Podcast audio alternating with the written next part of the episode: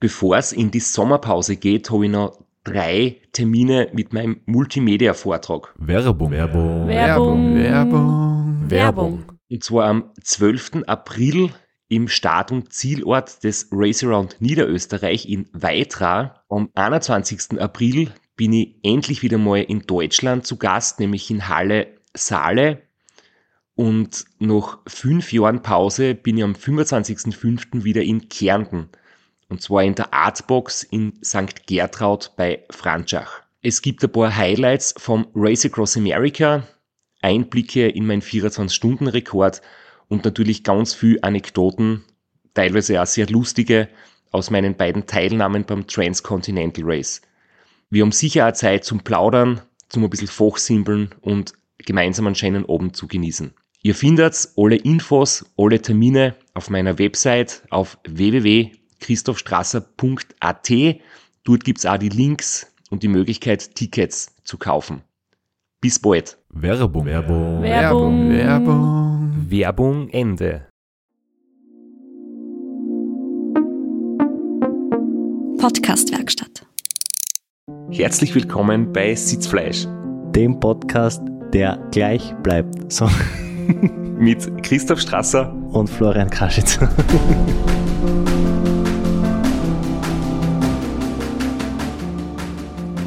Those who know, know.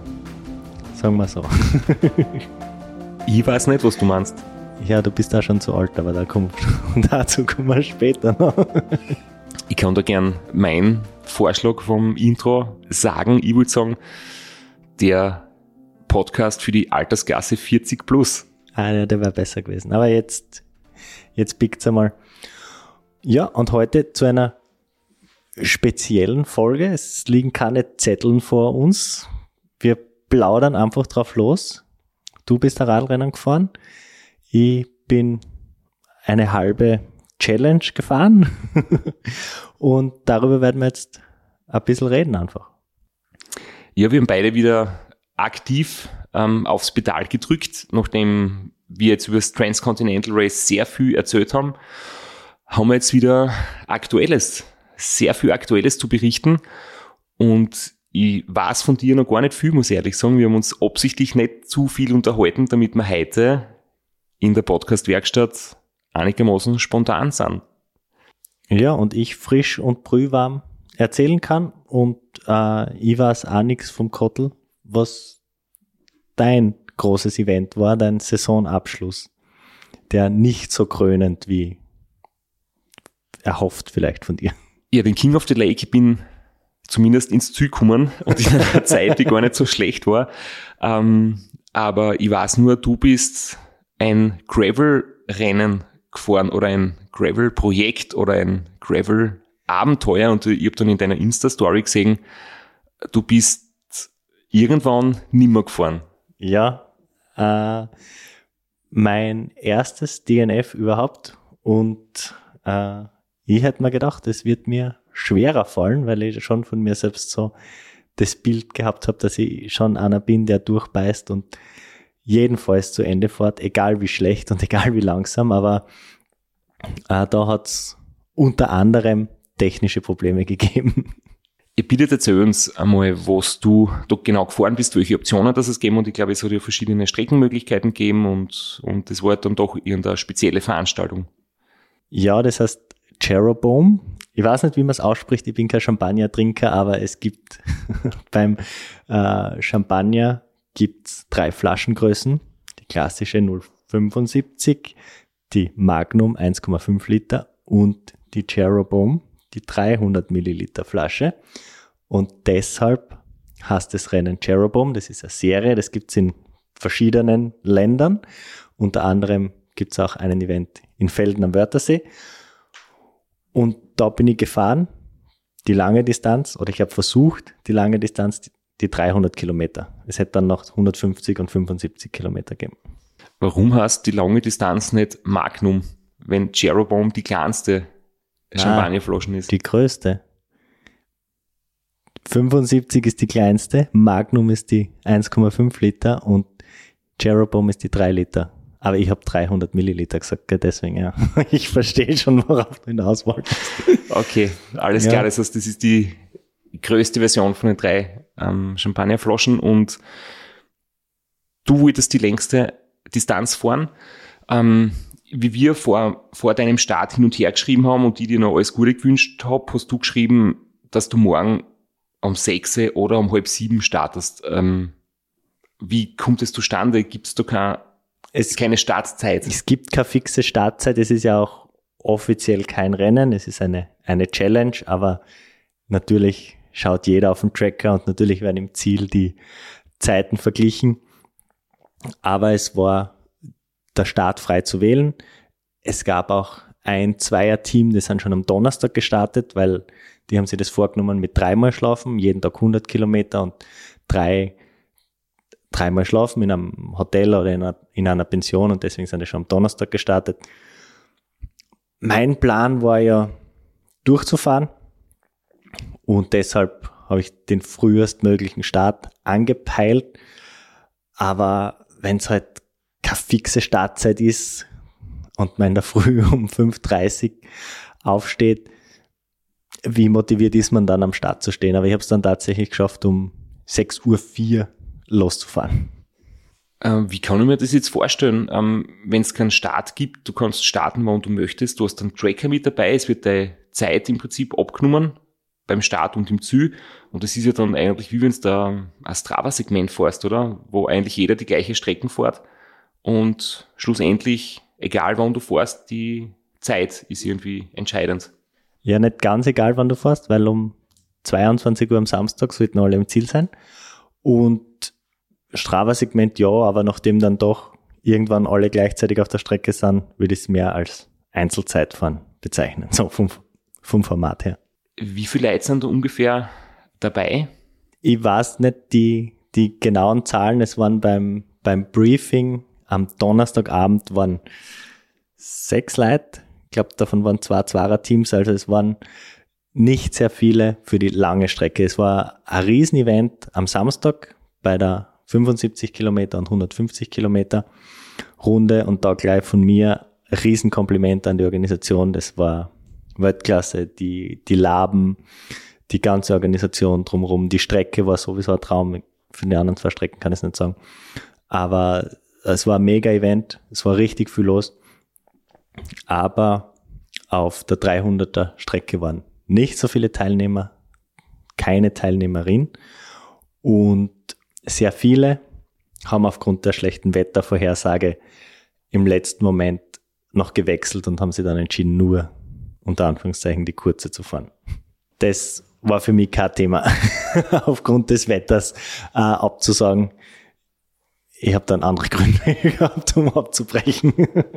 Ich habe das schon im Vorfeld sehr stark gefunden, weil ich mir gedacht, boah, ich muss ehrlich sagen, ich hätte jetzt auch selbst gerade keinen Bock.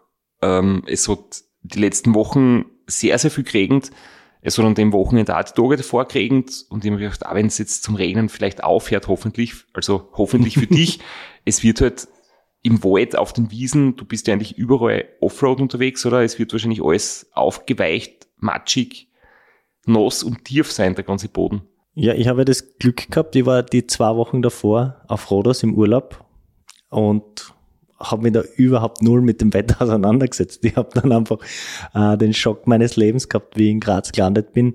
Äh, kalt, regnerisch und dann habe ich mir gedacht, das, das wird schon passen. Meine, meine größte Sorge war eher dadurch, dass es schon so spät im Jahr ist, dass einfach die Nacht so lang wird. Das hat mich eingeschüchtert, unter Anführungszeichen, weil ich kenne das von Hitzendorf, das ist immer Anfang September und da ist die Nacht schon so lang. Da wird's und wird's und wird's nicht hell. Und das ist kein Vergleich, wenn du im Hochsommer 24 Stunden Rennen fährst, wo es um vier dämmert und um fünf hell genug ist. Aber wenn es wirklich zwölf Stunden finster ist, dann ist auch dementsprechend kälter und feucht, feucht ist es auch in der Luft und das ist irgendwie so, so unangenehm. Das, das hat mir ein bisschen Sorgen gemacht, aber habe ich groß geredet, so das bisschen Regen, das tut mir nichts.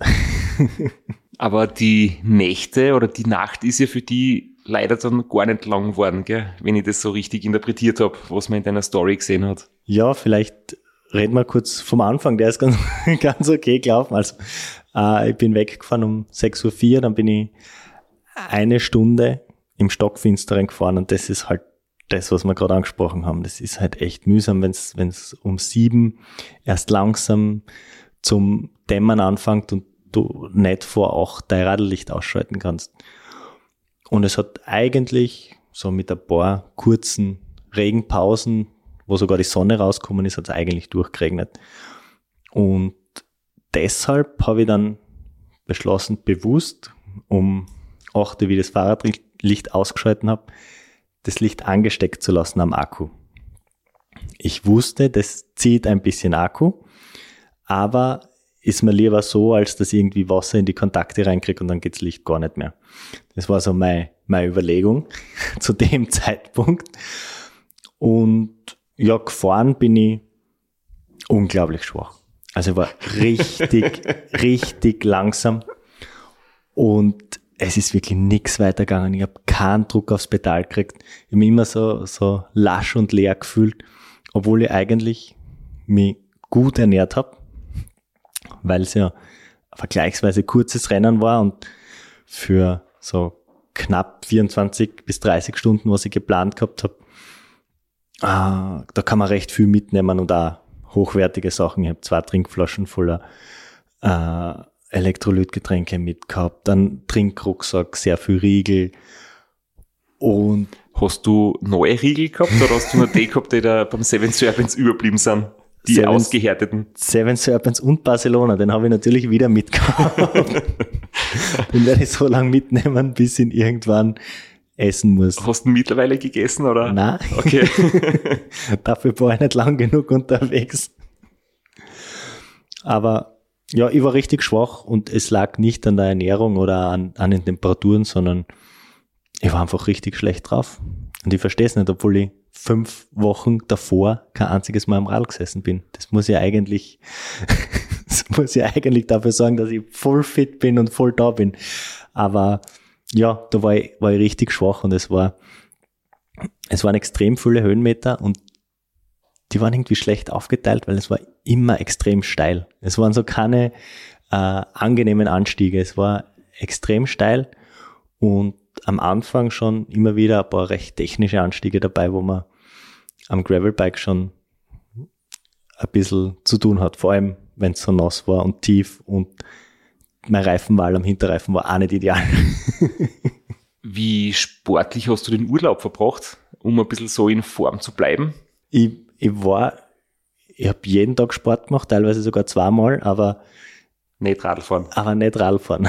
Also äh, Schwimmen, Windsurfen, Kitesurfen, äh, paar Mal Crossfit, aber das ist halt nicht, das ist halt nicht Radfahren. Ich habe nicht komplett abgebaut meine Form, aber es ist natürlich ein paar Mal sollte man vorher schon am Rad sitzen und nicht fünf Wochen nicht. Was uns vielleicht ein bisschen dann ähm, über King of the Lake werden wir später noch, werde ich später noch berichten, aber ich glaube, was uns da vereint hat, war, wenn du halt körperlich nicht so gut drauf bist, aus welchen Gründen auch immer, macht das Ganze halt auch weniger Spaß. Oder hast du das trotzdem Ich habe als ich hab's schon, ich, Spaß empfunden ich und habe schon genossen, Tempo angepasst? weil ich einfach gern Radl fahre, weil es ist halt schon frustrierend, wenn man so langsam ist. Ja, also ich bin jetzt keiner, der sich komplett überschätzt, aber ich, ich habe schon ungefähr ein Gefühl, was ich kann und wo ich hin kann. Und wenn man da so weit weg ist, ja, also nicht von richtig guten Radfahrern, aber von seinem eigenen Niveau so weit weg ist, ist das richtig frustrierend. Aber das Erlebnis und der Event, das hat mir schon taugt und auch das, das Radfahren, da das mit sich selbst unsupported unterwegs sein auf einer echt wunderbaren Strecke, das hat mir schon taugt. Aber der Frust, halt, wenn du weißt, was du könnt, können könntest und dann gurkt man so herum und eiert man so herum, das ist halt bitter. Aber du hättest das Durchfahren können. So gut und so stark eingeteilt hast du das. Bevor dann was anderes dazwischen gekommen ist, oder Das, hast du das Licht absichtlich dann irgendwie kaputt werden lassen, damit du ein gutes Argument hast? das, das kann man im Nachhinein so nicht sagen. Natürlich kann ich mich jetzt hinstellen und sagen, ich werde es fix durchgefahren, aber es ist keiner durchgefahren. Es haben alle eine Schlafpause braucht. Und es war halt schon, wie gesagt, es hat die, ich war ein bisschen über zwölf Stunden unterwegs, es hat mehr oder weniger durchgeregnet, also ich, war nie trocken in den zwölf Stunden. Und bei mir war dann kurz vor der Aufgabe, der längste und höchste Berg ist vor mir gestanden. Da geht's dann auf fast 2000 Höhenmeter rauf oder auf 2000 Meter rauf. Ein 12 Kilometer langer Anstieg. Und laut meiner Wetter-App hat's dort oben 2 Grad und 30, 40 kmh Wind gehabt. Und ob ich danach, wenn ich da im Finsteren noch raufgefahren wäre, ob ich dann danach, nach der Abfahrt nicht so erfroren gewesen wäre, dass ich eine warme Dusche gebraucht hätte, ich kann, ich kann das nicht sagen. Also es ist schon, also mein Plan war ja vorher, wie ich mir die Strecke so grob angeschaut habe, äh, diesen Anstieg noch im Hellen zu fahren. Und das wäre, es ist so ein bisschen nach sieben, ist finster geworden und mit ein bisschen schneller Radfahren, also gar nicht wahnsinnig viel schneller, einfach das, was ich kann, dann hätte ich das geschafft. Dann wären, glaube ich, 30, 40 Kilometer ebener Radlweg gekommen und der wäre gut, zum, der wäre gut gegangen in der Nacht. Aber ob ich dann, also kann ich nicht sagen. Jetzt kann ich mich natürlich hinstellen und sagen, sicher wäre ich durchgefahren, das war mein Plan. Ich habe überhaupt damit gerechnet, ich habe das geplant gehabt, ich habe alles dafür dabei gehabt. Aber wenn man dann komplett durchnässt, abfriert auf einer ewig langen Abfahrt bei zwei Grad, das kann ich nicht sagen. Und ein Faktor möchte ich auch noch kurz ansprechen. Wir haben einmal den Faktencheck gehabt vor einigen Episoden, wo wir überprüft haben oder uns hat jemand geschrieben, dass der Rollwiderstand im Nossen tatsächlich ein bisschen gering ist, aber es gibt halt trotzdem irgendwie einen Nachteil durch den Schwall. Also Ja. der sich dann, Wasserschwall, der sich vor dem Reifen aufbaut am Asphalt. Aber ich denke, auf Erde, auf Schotter in der Wiese kann man zu 100% sicher sagen, dass Nässe viel, viel langsamer macht, oder? Weil du versinkst mit Vor dem allem, weil Reifen. es so tief ist, ja. Und wie vorne habe ich einen guten Reifen gehabt, hinten habe ich noch äh, von meinem alten Setup einen Reifen mit relativ wenig Profil gehabt. Das war nicht die richtige Wahl, der ist sehr oft durchgegangen. Ähm, aber das, daran ist es sicher nicht gescheitert, also an der Reifenwahl, das war sicher nicht das Problem. Aber ich war schon, also ich habe ja, das war ja dann im Nachhinein auch bitter. Auf Instagram habe ich eine Stunde vor der Aufgabe gepostet, dass es mir richtig schlecht geht. Da habe ich schon einen kleinen Einbruch gehabt, da ist gerade finster geworden. Äh, da habe ich gerade noch den letzten Supermarkt verpasst irgendwie. Äh, habe aber dann wirklich gut gegessen, gut gesnackt, kurz, kurze Pause vom Rad herunter und dann war so ein sechs Kilometer Anstieg und da ist mir richtig gut gegangen. Und dann haben wir eigentlich schon gedacht, schauen wir mal, wie weit in die Nacht reinkomme und ob ich mir nicht irgendwann ein Zimmer nehmen muss. Und dann ganz oben am, am Berg äh, war es dann wirklich so finster. Bergauf kann man ja immer länger fahren ohne Licht. Und dann biegt so ab in so eine Waldpassage, Schotterpassage. Und dort war es dann zum Licht einschalten. Dann lasst sich das Licht nicht einschalten. Das heißt, der Akku war, nochmal, das heißt, der Akku war komplett leer mittlerweile. Das war mein erster Gedanke. Da habe ich gedacht, okay, das war vielleicht ein bisschen ein großes Investment da, um die Kontakte zu schützen, das zwölf Stunden angesteckt zu lassen. Äh, Ersatzakku angesteckt. Licht funktioniert noch immer nicht. Und dann habe ich nochmal Akku gewechselt. Und dann hat so geflimmert nur das Licht. Also nur so ganz leicht geflackert. Und dann habe ich mit der Handytaschenlampe hineingeleuchtet und dann habe ich drinnen schon im Licht die Wassertropfen gesehen. Und nachdem das nicht das erste Mal passiert ist, habe ich schon gewusst, was das bedeutet. Und muss dann fairerweise sagen, ich habe dann jetzt nicht lang herumprobiert und herumgedoktert und vielleicht hätte man schon es irgendwie zum Laufen bringen können, aber ich war dann einfach an einem Punkt, weil je länger man herumsteht, komplett durchnässt, desto kälter wird's und irgendwann war ich dann an dem Punkt und habe ich gesagt, okay, jetzt scheiße drauf und das ist mir sehr leicht gefallen. Also ich, ich muss sagen, ich habe da jetzt nicht drum gekämpft, um jeden Preis weiterzufahren. Aber ich habe dann ähm, gestern, also am Sonntag, noch in aller Ruhe mir das Licht nochmal angeschaut und es wäre wirklich nicht mehr, also es leuchtet jetzt auch nicht mit zwei komplett neuen Akkus. Ich habe es nicht zum Gehen braucht, also ich, so gesehen war es okay, die Entscheidung, aber ich habe jetzt nicht wahnsinnig lang herumprobiert. Werbung. Werbung. Werbung. Werbung. Werbung. Flo, bist du auch schon so aufgeregt, wenn du an den April denkst? Jedenfalls, äh, wenn du das gleiche meinst wie ich, dann bin ich schon sehr voller freudiger Erwartung. Voriges Jahr haben wir erstmals einen Live-Podcast gehabt und weil das einfach so ein super schöner Abend war, werden wir das wiederholen. Und zwar dieses Mal im Zuge des Neusiedlersee Radmarathons in Mörbisch. Ja, und zwar werden wir uns am Freitag, dem 19.04.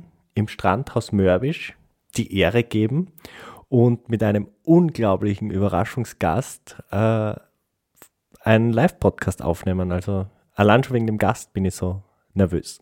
Ich hoffe, dass du nicht dich ins Publikum setzt äh, und zuhören willst, aber ich muss sagen, der, der Gast ist wirklich grandios und ich würde sagen, wir huchen einfach einmal, was er zu dem Ganzen sagt. Hallo, Johnny Holand hier. Heute stehe ich natürlich wieder am Start beim Neusiedlersee Radmarathon. Immer ein Highlight des Jahres. Nebenbei bin ich all live beim Podcast beim Neusiedler Radmarathon. Es wird mich natürlich riesig freuen, wenn ihr live dabei seid und dass wir vielleicht kurz über ein paar Höhepunkte aus meiner Karriere reden können. Sehen wir uns dann? Wer die legendäre Stimme noch nicht erkannt hat, das war Johnny Hogerland, legendärer Fahrradprofi und Pensionsbetreiber in Kärnten. Ja, und noch unter anderem dreimaliger Teilnahme oder Finish bei der Tour de France, jetzt auch im, in der Radmarathon-Szene sehr erfolgreich und sehr umtriebig. Und ja, wir freuen uns sehr, dass wir mit ihm äh, den Abend gestalten können. Und natürlich haben wir auch was zu gewinnen. Und zwar gibt es für zwei Personen jeweils ein Ticket und einen Startplatz für entweder Zeitfahren oder Radmarathon. Zeitfahren ist am Samstag, Radmarathon am Sonntag. Das heißt, es sind zwei Tickets, zwei Startplätze und gewinnen tun die, die folgende Frage richtig beantworten. Wie viele Tage ist Johnny Hogerland bei der Tour de France 2011 im rot-weiß gepunkteten Bergtrikot unterwegs gewesen? Schickt uns eine E-Mail an sitzfleisch.christophstrasser.at. Wir freuen uns auf eure Teilnahme, wir freuen uns auf äh, den Live-Podcast im Strandhaus und vor allem auf unsere Teilnahme, weil wir beide haben auch eine Startnummer und werden Samstag beim Zeitfahren dabei sein. Ja, und werden uns wieder mal mit den Besten der Szene messen. Du wahrscheinlich ein bisschen kompetitiver als ich, aber ich freue mich immer wieder, wenn ich mir aufs Zeitfahrrad setzen kann. Heuer bin ich ohne Scheibe am Start, weil du meine Scheibe ja verkauft hast. Vielleicht können wir nur in der Leihgeschäft einfällen. Werbung. Werbung. Werbung. Werbung. Werbung Ende. An alle Lampenhersteller da draußen, die uns zuhören, der Flo hat keine Marke genannt, vielleicht eh gut so. Ähm, bitte sponsort ihn. er hätte es verdient, äh, ein gutes Licht, ein wasserdichtes Licht zu haben mit einer vernünftigen Technik. Dann hättest du nämlich weiterfahren können und wir hätten alle gern gehört, wie es dir dann rein körperlich geht, wenn du nicht an der Technik gescheitert wärst. Ja, es ist bitter. Also es ist wirklich ein super Licht. Ich habe das schon ewig. Es ist wahnsinnig hell. Ich habe ein super Setup. Aber es ist jetzt schon die zweite Regenfahrt, wo mir das passiert. Das erste Mal habe ich es eingeschickt. Super Service, kann man auch nichts sagen. Die haben mir das äh, Licht kommentarlos und problemlos ausgetauscht. Und jetzt ist es mal wieder passiert.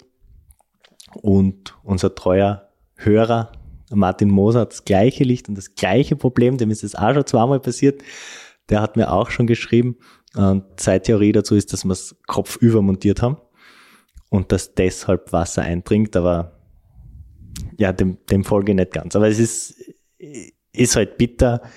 Ich hätte schon gern gesehen, äh, wie weit ich komme, ob ich diesen 12 Kilometer Anstieg noch in Angriff genommen hätte oder ob man nach der Abfahrt, die noch vor mir war, eh schon so kalt gewesen wäre und nachdem es dann für 30 Kilometer der letzte Ort gewesen wäre, wo es Unterkünfte gegeben hat, ob ich dann eh nicht aufgeben hätte oder mich niedergelegt hätte für ein paar Stunden. Zwei Fragen habe ich an dich. Erstens, wenn du bei so einem Rennen aufgibst, es ist kalt, es regnet, es ist bereits dunkel, du stehst irgendwo in der Pampa, äh, ich weiß nicht, in Kärnten oder in Italien, aber das waren die zwei Länder, die auf der Streckengegend sind. Slowenien auch, aber ich war noch in Kärnten. was machst du dann? Weil das so wie man beim Transcontinental gedacht, wenn du irgendwo in zum Beispiel Serbien stehst oder in Rumänien oder auf diesem Offroad-Parcours, wenn du aufgibst, passiert nichts. Du kannst in kein Auto einsteigen, es, es, es wird dir dann nicht wärmer oder du kriegst nichts zum Essen, sondern du gibst auf und stehst immer noch in der gleich bescheidenen Situation wie bisher. Das heißt, irgendwo im Regen und es ist nach der Aufrufe gleich kalt wie vorher. Wie ist das bei dir gewesen? Das war bei, oder das ist bei dem Rennen und bei der Strecke das Coole. Äh, du kannst eigentlich auf jeden Punkt der Strecke, also musst halt durch den Wald Wald wieder, kommst auf eine Bundesstraße, relativ einfach zurück zum Startzielpunkt fahren. Der weiteste Punkt, wo du von Startziel am weitesten weg bist, ist in Hermagor. Das ist genau dort, wo ich aufgegeben habe. Von dort sind es 80 Kilometer nach Felden. Das ist auf der Bundesstraße.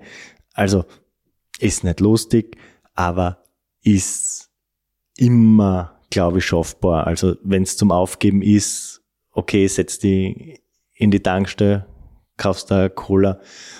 Also die 80 Kilometer schafft schon irgendwie. Und ich habe sowieso das Glück gehabt, ich habe den vorletzten Zug noch erwischt. Äh, von Hermagor nach Villach und dann fünf Minuten später den Anschlusszug von Villach nach Felden. Also ich war dann mit dem Zug eine Stunde 14 unterwegs. Das, aber da habe ich Glück gehabt, das war der vorletzte. Der letzte wäre um 20.44 Uhr gegangen, dann bis 5 in der Früh nichts. Dann dann hätte ich halt, ich habe ja noch ein Notlicht gehabt, so ein kleines LED, das habe ich immer als genau für solche Fälle dabei.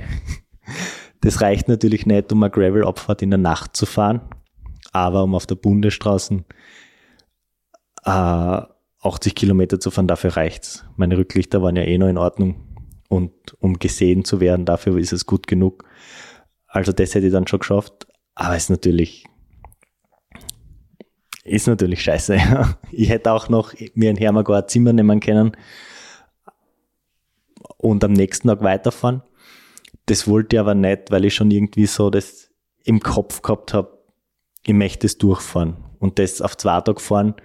Äh, und nachdem ich eh schon so langsam war am ersten Tag, dann, dann ich muss ja dann schlafen bis, bis nach sieben. Ich kann ja nicht, ich kann ja nicht drei, vier Stunden schlafen weil mein Licht funktioniert mehr nicht, sondern muss dann wirklich die komplette Nacht durchschlafen, kann nicht vor sieben wegfahren. Und dann nochmal zwölf Stunden, das war mir dann, es wollte ich dann nicht. Und dann Felden ist mein Auto gestanden und dann habe ich gedacht, dann fahre ich noch heim. Es, es war mir einfach, äh, ja, das war einfach so, weil ich diese Zielsetzung gehabt habe, ich möchte es durchfahren, jedenfalls. Äh, ich möchte es versuchen durchzufahren und wenn, wenn ich schlafe, dann nur zwei, drei, von mir aus vier Stunden. Aber so das wirklich auf zwei Tage anzulegen, das wollte ich dann einfach nicht mehr. Und da habe ich, das habe ich nicht im Kopf gehabt als, und dann war das für mich erledigt.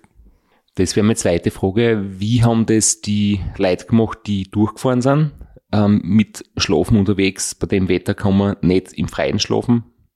Zimmer hat es überall gut verfügbar gegeben oder hat es dann Leute gegeben, die das wirklich durchgefahren sind. Aber du hast gesagt, eigentlich hat jeder Pause gemacht. Es hat jeder Pause gemacht. Also die, das Zwarer-Team, das habe ich schon gesagt, die haben von Anfang an, die haben schon für zwei Nächte Zimmer gebucht gehabt. Die sind jeden Tag 100 Kilometer gefahren.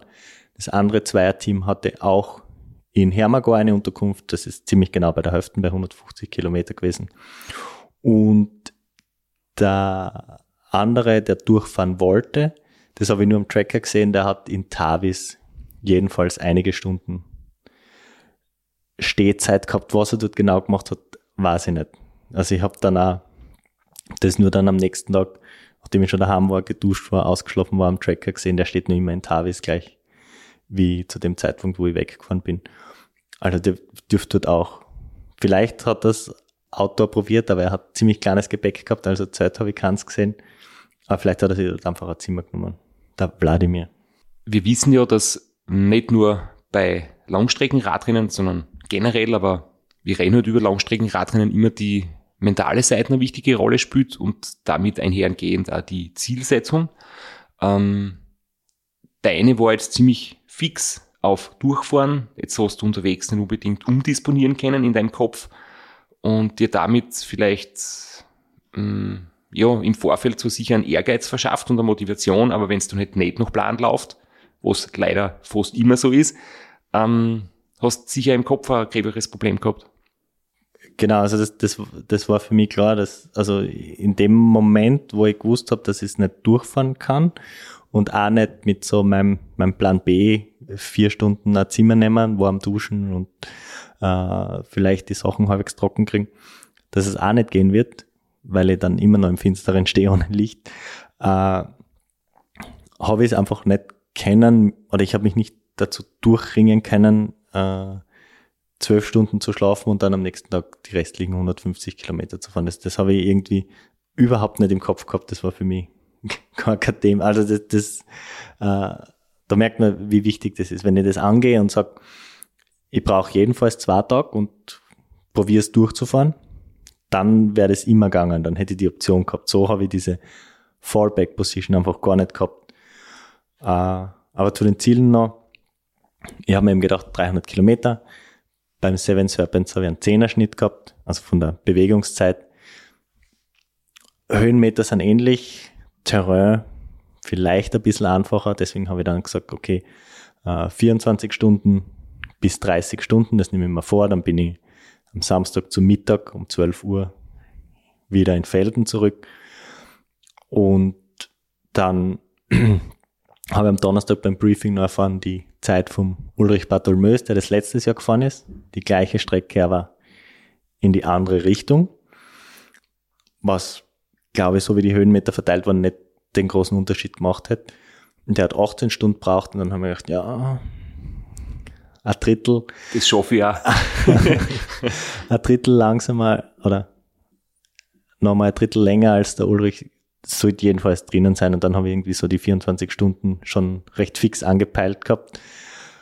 Habe aber dann eben für die ersten 150 oder 152 Kilometer, die ich dann tatsächlich gefahren bin, knapp unter 12 Stunden braucht und äh, das wäre dann schon fast ein negativer Split gewesen. Also die 24 Stunden wären auch sehr knapp geworden, so, so wie ich unterwegs war an, an dem Tag.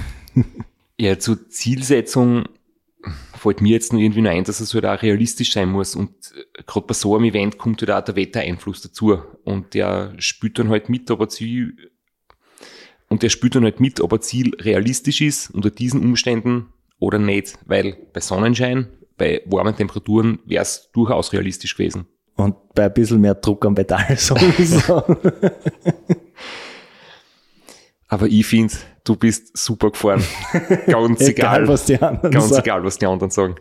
Ich finde, du hast das gut gemacht. Ja, ich hoffe jetzt nicht, dass mir die DNFs in Zukunft so leicht fallen. Also das, das war das, was mir dann schon ein bisschen im Nachhinein, also es wurmt mich wahnsinnig, ja. Äh, vor allem aus so einem dummen Grund. Aber was mir so, so wirklich, was nagt an mir ist, dass mir das, das Aufgeben so leicht gefallen ist. Und ja, deswegen traue ich mir auch nicht zu sagen, ich wäre jedenfalls durchgefahren die Nacht, weil ich war schon, äh, ich habe mir echt eher mal schwer dann. also, und ich hoffe, dass ich jetzt nicht anfange, Rennen aufzugeben, nur weil es nicht so läuft, weil das war schon immer das, was ich mir gedacht habe. Egal. Und vorher ist halt in der Karenzzeit durch, egal wie schlecht es mir geht. Das war immer so mein, mein Ding, aber schauen wir mal. Es, es war jetzt, Gott sei Dank habe ich jetzt so als offizielle Ausrede, dass ich sagen kann, es war das technische Gebrechen, für das ich wirklich nichts kann, weil am Tag vorher die Lampe getestet, es hat alles einwandfrei funktioniert. Aber innerlich weiß ich halt, dass ich schon irgendwie so äh, gespürt habe mit dem Gedanken. Und ich glaube, wenn man den Gedanken so einmal im Kopf hat während dem Rennen, ah, ich weiß nicht, so ich nicht lieber heimfahren und äh, so schon Morgen ist Konzert. und, und so mit einem Auge auf der Strecke immer schaut, okay, wo ist der kürzeste Weg zurück zum Start? Und wenn das einmal drinnen ist, äh, ich glaube, dann, dann ist es schon richtig, richtig schwer, noch, noch fertig zu fahren. Und dann nimmt man so einen willkommenen Anlass gerne her, wo man auch noch das Gesicht wahren kann und nicht sagt, "Ah, ich hab, mir hat's nicht mehr geschert, es war so kalt, es hat geregnet, sondern man kann sagen, ach Gott sei Dank, das Licht ist hinwann. So ein Pech auch.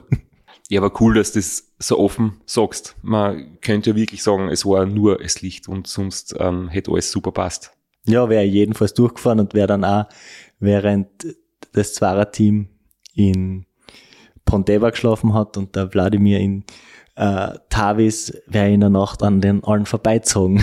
Aber äh, das kann ich eben so nicht sagen, weil ich einfach nicht weiß, ob es stimmt. Du warst ja dann am nächsten Tag, ich meine, ich hoffe, ich erzähle jetzt nicht zu viel aus deinem Privatleben, aber du warst auf irgendeinem Musikkonzert. Ähm, hat es vielleicht ein bisschen mitgespielt, dass du sagst, ähm, du willst nicht auf zwei Tage aufgeteiltes Rennen fahren oder bis zum Ende fertig fahren, weil du hast ja quasi dann unter Anführungszeichen einen, einen Termin. Ähm, das war ja für mich zum Beispiel so, dass ich gesagt habe, ich, ich möchte nicht, dass im Ziel von Transcontinental wer auf mich wartet, weil dann habe ich irgendwie einen Zeitstress oder will niemanden warten lassen. Ich will einfach alle Bedingungen so schaffen, dass es völlig irrelevant ist, wann ich ankomme.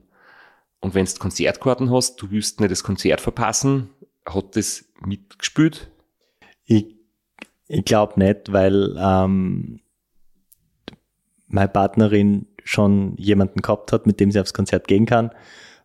Also Falls- du warst nur die Notlösung, dass du mitgehen kannst. Die andere war die Notlösung, man weiß es nicht, aber, aber das war deswegen, ja, das glaube ich nicht. Das, das war nicht. Das war eher schon, dass ich von Anfang an mir gesagt habe, ich will das nicht auf zwei Tage fahren. Also unabhängig vom Konzert.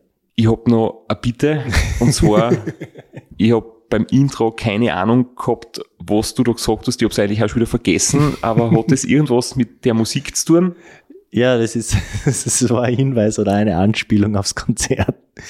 Äh, zwar war das Apache-Konzert und äh, das ist so seit Tagline, Apache bleibt gleich und äh, deswegen wollte ich das unterbringen. Gut, dieser kleine äh, Ausflug in die Welt der Musik äh, hat mir jetzt meinen Übergang irgendwie verhagelt, den ich mir zurechtgelegt habe, weil schlechtes Wetter hat es ja beim King of the Lake auch gegeben, der war zwei Wochen vor meinem Gravel-Rennen. Und ja, da, darüber reden wir jetzt noch ein bisschen. Und ich denke, über eine Stunde kann man schlechtes Wetter eher wegstecken als über zum Zeitpunkt meiner Aufgabe schon zwölf Stunden. Ja, der King of the Lake ist immer Mitte September jedes Jahr und es hat eigentlich die letzten Jahre, ich bin jetzt schon seit 2016 fast jedes Jahr dabei, nur einmal habe ich es ausgelassen, wo das Race Round Niederösterreich im Herbst gewesen ist. Und immer schönes Wetter, also immer Sonnenschein, immer so Herbst, immer wenig Wind und wirklich halt so, dass du sagst, ähm, eigentlich so spätsommerliche, wirklich Traumverhältnisse. Und ich hab mir jahrelang schon gedacht, es wäre mal spannend, wie das ist, wenn es wirklich so wie halt im Herbst das oft passiert, wenn es einmal regnet.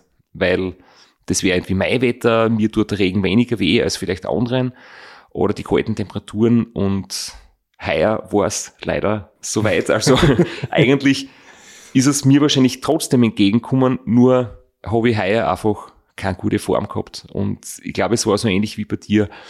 Ähm, ich habe im Vorfeld zuerst einmal so eine, eine gute Ausgangslage gehört, nämlich dass der Tobias Heckel, der voriges Jahr gewonnen hat und auch der einzige war, der vor mir gewesen ist. Voriges Jahr war ich Zweiter mit einer Zeit von unter 58 Minuten. Ähm, der Vorteil in der anderen Kategorie, der hat Elite-Lizenz. Das heißt, ähm, ich bin da irgendwie so gegen meinen Willen oder die Leute haben halt nicht gewusst, wie ich in Form bin, aber ich bin halt irgendwie so ein bisschen zum Favoriten ähm, gekürt worden.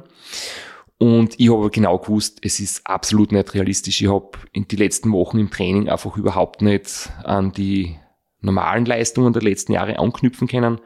Ich habe beim Intervalltraining einfach meine Watt nicht treten können, wie ich es machen wollte oder, oder hätte sollen, um eine vernünftige oder eine siegwürdige Zeit beim King of the Lake zu erreichen.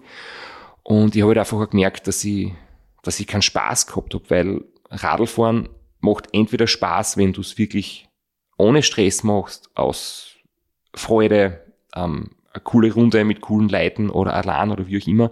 Aber wenn du halt wirklich konsequent trainieren möchtest und du merkst einfach bei jeder Einheit, du kannst die Watt nicht leisten und du bist statt viermal vier Minuten mit 400 Watt zum Beispiel, fährst das erste Watt mit 380 und du merkst schon, es geht halt nichts mehr, dann beim zweiten noch 360 und beim dritten Intervall bist auf 320 und musst abbrechen.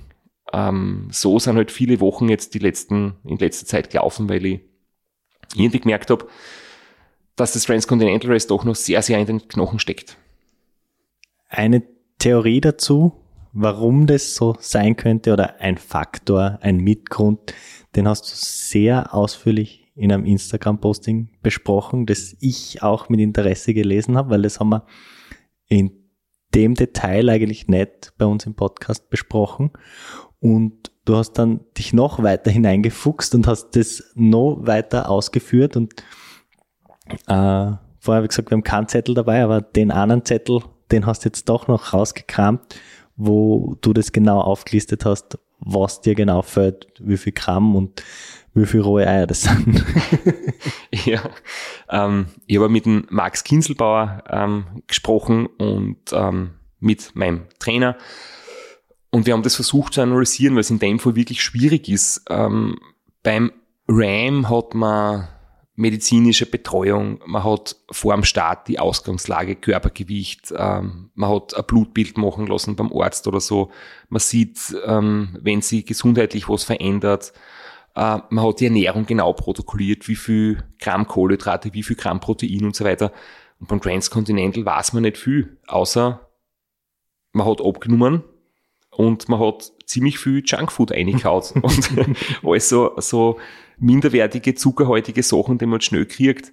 Ähm, wir haben es bei der letzten Episode grob überschlagen, aber das sind halt wirklich mehr so, so realistische Schätzungen, aber keine Daten. Und ich habe jetzt einfach gesagt, okay, wenn ich in 40 Stunden Fahrzeit habe ich beim Transcontinental 25.000 Kalorien verbraucht. Und beim RAM wäre es ähnlich gewesen, weil die, die Leistung sehr ähnlich war. Aber zugeführt hätte ich beim RAM 40 Packerl Ensure. Und da drinnen sind halt auch pro Packung 12,5 Gramm Proteine. Und das heißt, ich wäre deswegen sicher nicht schneller gefahren, wenn ich das beim Transcontinental auch gehabt hätte, aber ich hätte weniger Schaden angerichtet, weil Protein ist zwar wichtig für die Regeneration nach dem Training oder nach dem Rennen, aber auch, dass unterwegs weniger Muskelstruktur angegriffen wird oder beschädigt wird oder abgebaut sogar wird. Und das merkst du halt nicht, wenn du unterwegs bist, weil zum Weiterfahren reicht schon, wenn du Unmengen von Zucker einhaust, weil dann hast du genug Treibstoff, aber es wird halt viel mehr kaputt an Muskelsubstanz. Und wenn ich zum Beispiel jetzt mit herkömmlichen Essen diese 500 Gramm insgesamt Protein, was ich über ein Schuh in 40 Stunden bekommen hätte, zuführen müsstet, habe ich ausgerechnet, wären das zweieinhalb Kilo Räucherlachs. Ähm, auch so ein Backel, die, die handelsüblichen haben meistens 150 oder 200 Gramm, das heißt, das wären ähm, 12 bis 13 Packungen Räucherlachs. Das heißt, alle drei Stunden. Das ist wahrscheinlich sehr schwer verdaulich. Und nicht ideal zum Transportieren. Ich meine, auch zwei Packungen Räucherlachs kriegst du schon in die Trikottasche. Vielleicht packst du ihn aus, dann ist er Salz Nagel. Aber ansonsten wird's wird's schwierig. Ja, das wären 80 Eier oder für alle, die vegan sind, 6 Kilo Tofu. Und ist einmal 6 Kilo Tofu in 40 Stunden oder 80 Eier. Und das ist jetzt nur eine Veranschaulichung. Man kann natürlich erstens das Ganze nicht essen und wenn man es essen würde, ist die Frage, ob das der Magen aufnehmen kann, ob das verstoffwechselt werden kann. Und das heißt, ja, mit Junkfood kann man zwar sein Grundlagentempo und so ein langes Rennen irgendwie überleben, aber es fehlt halt einfach das Protein und deswegen ist die Regenerationszeit viel, viel länger. Und das war mir in den letzten Wochen noch nicht so bewusst. Aber ich muss jetzt sagen, dass ich da einfach das wirklich gemerkt habe und deswegen auch beim King of the Lake von vornherein gewusst habe, ich kann nicht viel Watt treten und alles, was da an Platzierung außerkommt, irgendwie im vorderen Bereich, wäre eigentlich eine, eine Draufgabe, weil rein von den Fakten her brauche ich mir gar nichts erwarten. Ja, und wir kommen jetzt in das Alter, du bist ja schon lange in dem Alter, aber ich jetzt auch, dass ich auf Strava immer wieder Siegrennergebnisse mit Sieg in der Altersklasse, zweiter Platz in der Altersklasse, fünfter Platz in der Altersklasse und daneben klar das Gesamtergebnis. Und äh, ja, weil wir jetzt einfach im Altersklassenalter sind und wir keine Triathleten sind, wo das schon von Anfang an so ist, ähm, hast du dann doch einen grandiosen Sieg beim King of the Lake eingefahren in der Altersklasse 40 bis 50. Ja, ich glaube, ich höre nicht richtig, wirklich. ich habe meinen 40. Geburtstag, der kommt erst und ich bin aber 82 geboren und jetzt im Jahr 2022 wird, ich habe das dann noch bei der Rennleitung gefragt, ob das ein Fehler ist. Ich habe gesagt, nein, nein, das passt schon, es geht nur um, den, um das Geburtsjahr und ich bin jetzt im, im 40. Lebensjahr und habe deswegen die Altersklasse bis 50 gewonnen. und ich habe das nirgends erwähnt. Also ich meine, man sieht es in der Ergebnisliste, ich habe hab jetzt nicht hingeschrieben, so juhu, ich habe die Altersklasse gewonnen, sondern ich bin nicht insgesamt Sechster geworden. Aber ich habe das im Vorfeld auch nicht wirklich realisiert, dass ich dort gewertet bin und bei der Siegerehrung wäre plötzlich aufgerufen auf die Bühne. Ich dachte, bitte, warum? Was ist los? Ich bin Sechster, was wollt ihr von mir? Ich bin nicht Erster. Aber ja, habe einen kleinen Pokal gekriegt. Trotzdem bin ich meiner Meinung nach insgesamt Sechster, habe eine Stunde und 13 Sekunden braucht. Das ist ein Schnitt von 47 kmh. Und das klingt jetzt ziemlich schnell, ist es auch. Aber ich muss ehrlich sagen, ich habe um 30 Watt weniger treten als letztes Jahr 340 treten. Voriges Jahr waren es 370. Einmal waren es sogar schon 380, da habe ich noch ein bisschen eine andere Sitzposition gehabt am Radl. Und trotzdem ist die Zeit wirklich, wirklich gut. Und das hat mich schon erstaunt, dass halt, ja, frustrierenderweise für alle, die viel treten, dass auch mit weniger Leistung und einer guten Aerodynamik ähm, man sehr, sehr schnelle Zeit haben kann.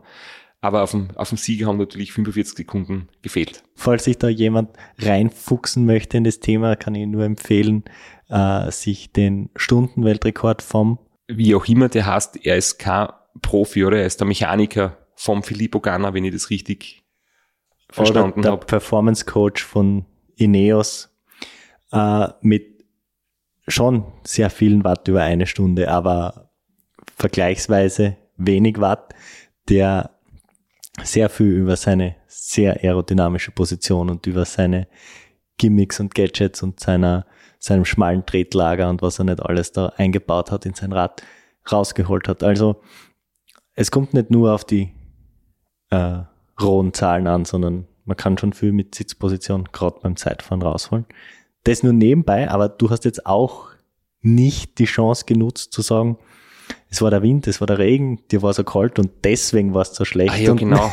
Das habe ich ganz vergessen. äh, ja, genau, kalt war es, windig war es, geregnet hat es auch. Ähm, nicht nur für mich, sondern für alle. Ähm, wo mir das am, am wüdesten aufgefallen ist, ich hätte bei gutem Wetter auch nicht mehr Watt treten können. Aber ich bin so noch circa zwei Drittel der Strecken. Ähm, im, Im letzten Abschnitt ist ja die Strecken grundsätzlich sehr fordernd, weil hügelig und da sind einige jetzt für Zeitfahrverhältnisse, wo die erste Hälfte sehr, sehr flach ist, dann ein paar Anstiege drinnen.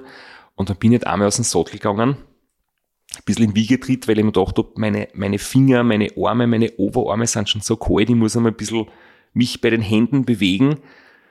Ähm, mich hätte fast vorne vom Rad geschmissen, weil ich einfach mit dem, mit dem Bizeps, mit meinen Oberarmen einfach fast eingesunken bin und vorn vom Radköpfel bin, weil einfach meine, meine Arme mich nicht mehr gehalten haben im Wiegetritt.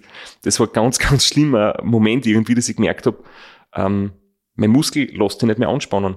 Ähm, und das haben einige andere Leute auch berichtet, dass einer so kalt worden ist auf, auf Armen und, und Fingern. Das war eigentlich für die meisten das große Problem. Ähm, Schalten, Bremsen, Steuern, man fährt dann ein bisschen vorsichtiger in die Kurven. Ähm, ja, es macht wahrscheinlich eine Spur langsamer, aber ich muss sagen, bei 35 Grad wäre ich sicher noch langsamer gewesen, weil dann hast du ein Problem mit der Hitze. Aber ja, ähm, der, der Gewinner war sicher verdient. Ich habe das im Vorfeld eigentlich schon sehr stark vermutet, dass der Alexander Lemp gewinnen wird. Der hat die letzten Jahre schon unglaubliche Zeiten am Rennrad absolviert und war dann nur ein paar wenige Minuten hinter den, den schnellsten Zeitfahrern und jetzt hat er erstmals ein Zeitfahrrad und ist dementsprechend da in der anderen Wertung gefahren. Und ich habe mir schon gedacht, mit seiner Rennradzeit, jetzt Umstieg aufs Zeitfahrrad, da wird er wahrscheinlich schwer zu schlagen sein und genauso war es dann auch. Aber jetzt nochmal zurück zum Setup. Ich habe ja von meinem von meiner guten Ausrüstung und Sitzposition vom letzten Jahr profitiert. Für voriges Jahr habe ich wirklich das komplette Jahr darauf ausgelegt, auf die 24 Stunden Zeitfahren mit 1026 Kilometer mit dem gelungenen Weltrekordversuch. Und da habe ich da wirklich das meiste Training am Zeitfahrrad gemacht. Und heuer war ich einfach auch von der Sitzposition, ich bin gleich oben gesessen, aber habe mich nicht so wohl gefühlt. Und nach 24 Stunden Rekordversuch und einem anderen 24-Stunden-Rennen in Dänemark bist du körperlich einfach recht schnell wieder fit, weil du baust nicht so ab. Und heuer durchs Transcontinental ich einfach richtig abgebaut. Das wird nur Zeit dauern, bis ich wieder so mein Leistungslevel erreiche. Und ja, das waren die gravierendsten Unterschiede. Ich muss aber sagen, dass ich eigentlich sehr zufrieden bin mit der Zeit von einer Stunde 13 Sekunden. Und natürlich dem ersten Platz in der Altersklasse. ja, das musst du jetzt nutzen. Jetzt hast du da drei, vier gute Jahre, dann kommen die, die nächsten. Die jungen 40-Jährigen. Die, jungen 40-Jährigen nach, dann wird's wieder schwierig. du hast noch ein paar Jahre Zeit, oder? Bis dorthin. Ich habe noch ein paar Jahre Zeit und kann jetzt auch meinen geheimen Plan enthüllen. Die peile an. Also ab der Altersklasse 40 bis 50. Äh, da habe ich jetzt da gute vier Trainingsjahre vor mir und dann bin ich da. du verabschiedest jetzt in die Offseason, wirst, äh, wirst weniger Radfahren, wirst wieder deinen Körper komplett zerstören beim, beim Spazierengehen, weil Wandern, weiß ich noch nicht, ob man das schon wenden Doch, doch, kann. ich sitze ich sitz heute schon in, mit Bergschuh da, weil ich gerade vom, von einer der ersten kleinen Wanderrunden gekommen bin. Ja. Spazierrunden. Aber was gleich bleibt, ist deine tägliche Routine. Das stimmt, aber für mich ist die Routine zwar wichtig, aber nicht der ausschlaggebende Faktor, warum ich großer Fan von AG1 von Athletic Greens bin. Da geht es mir nämlich in erster Linie um die Inhaltsstoffe und die 75 Vitamine und Mineralstoffe. Die auch zu einer Regeneration beitragen können. Und wie wichtig das ist, haben wir ja jetzt in der Folge gehört. Vor allem, wenn man sie zwischenzeitlich einmal schlecht ernährt. Das kann man sich schon mal erlauben, das ein oder andere Mal. Wichtig ist aber, dass man das restliche Jahr eine gesunde und ausgewogene Ernährung hat und die unterstützt mit seiner täglichen Dosis AG1 von Athletic Greens. Wenn auch du deine Nährstoffversorgung unterstützen möchtest mit AG1, dann findest du auf www.athleticgreens.com slash Sitzfleisch alle weiteren Infos dazu plus die Möglichkeit zu bestellen und ein Abo abzuschließen. Wenn du unser Partnerangebot nutzt, bekommst du einen Jahresvorrat an Vitamin D3 und K2 und fünf praktische Travel Packs. Jetzt machen wir noch einen kleinen Ausblick. Wir haben jetzt über zwölf Episoden übers Transcontinental Race geredet. Wir haben eine halbe Episode über dein halbes Jeroboam geredet und eine halbe Episode über meinen ganzen King of the King of 40 Plus Lake. Ja. Und wir werden jetzt wieder etwas anderes im Schwerpunkt haben in den nächsten Wochen. Und zwar werden wir wieder Gesprächsgäste haben. Da dreht es sich nicht mehr um das, was wir so gemacht haben über den Sommer, sondern wir reden mit Leuten, die spannende Sachen gemacht haben und holen sie zu uns in die kommenden Ausgaben von Sitzfleisch. Und auf das freuen wir uns schon sehr.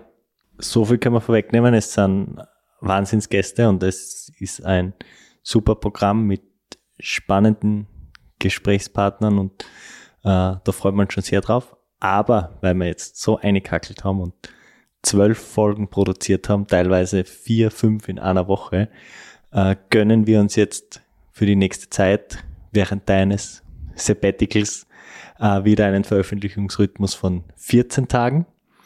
Und wenn du aus dem Urlaub zurückkommst, dann schauen wir, ob wir es wieder wöchentlich schaffen. Wir haben jetzt ein bisschen was vorausgearbeitet, damit ich bin jetzt noch ein paar Wochen nicht da, werde meine Wanderschuhe einpacken und freue mich jetzt auch schon wieder so auf, auf generell allgemein Sport ohne Trainingsplan, ein bisschen in die Berge sein, ein bisschen Radl fahren zwischendurch, aber das Ganze einfach, um fit zu bleiben und dann ab ja, Ende November geht's wieder mit richtigem Training los und bis dorthin möchte ich einfach, so wie es eigentlich sein soll, Sport machen aus Spaß an der Bewegung. Aus Spaß an der Freude beenden wir jetzt da die, die heutige Episode. Bleibt uns gewogen, schaltet ein bei der nächsten Folge Sitzfleisch. Hast du Licht mit oder soll ich da ans Borgen? Ich hab zwei. So ein Licht, um von da heimzukommen, habe ich immer. Für eine Gravel-Abfahrt reicht eins aber auch nicht.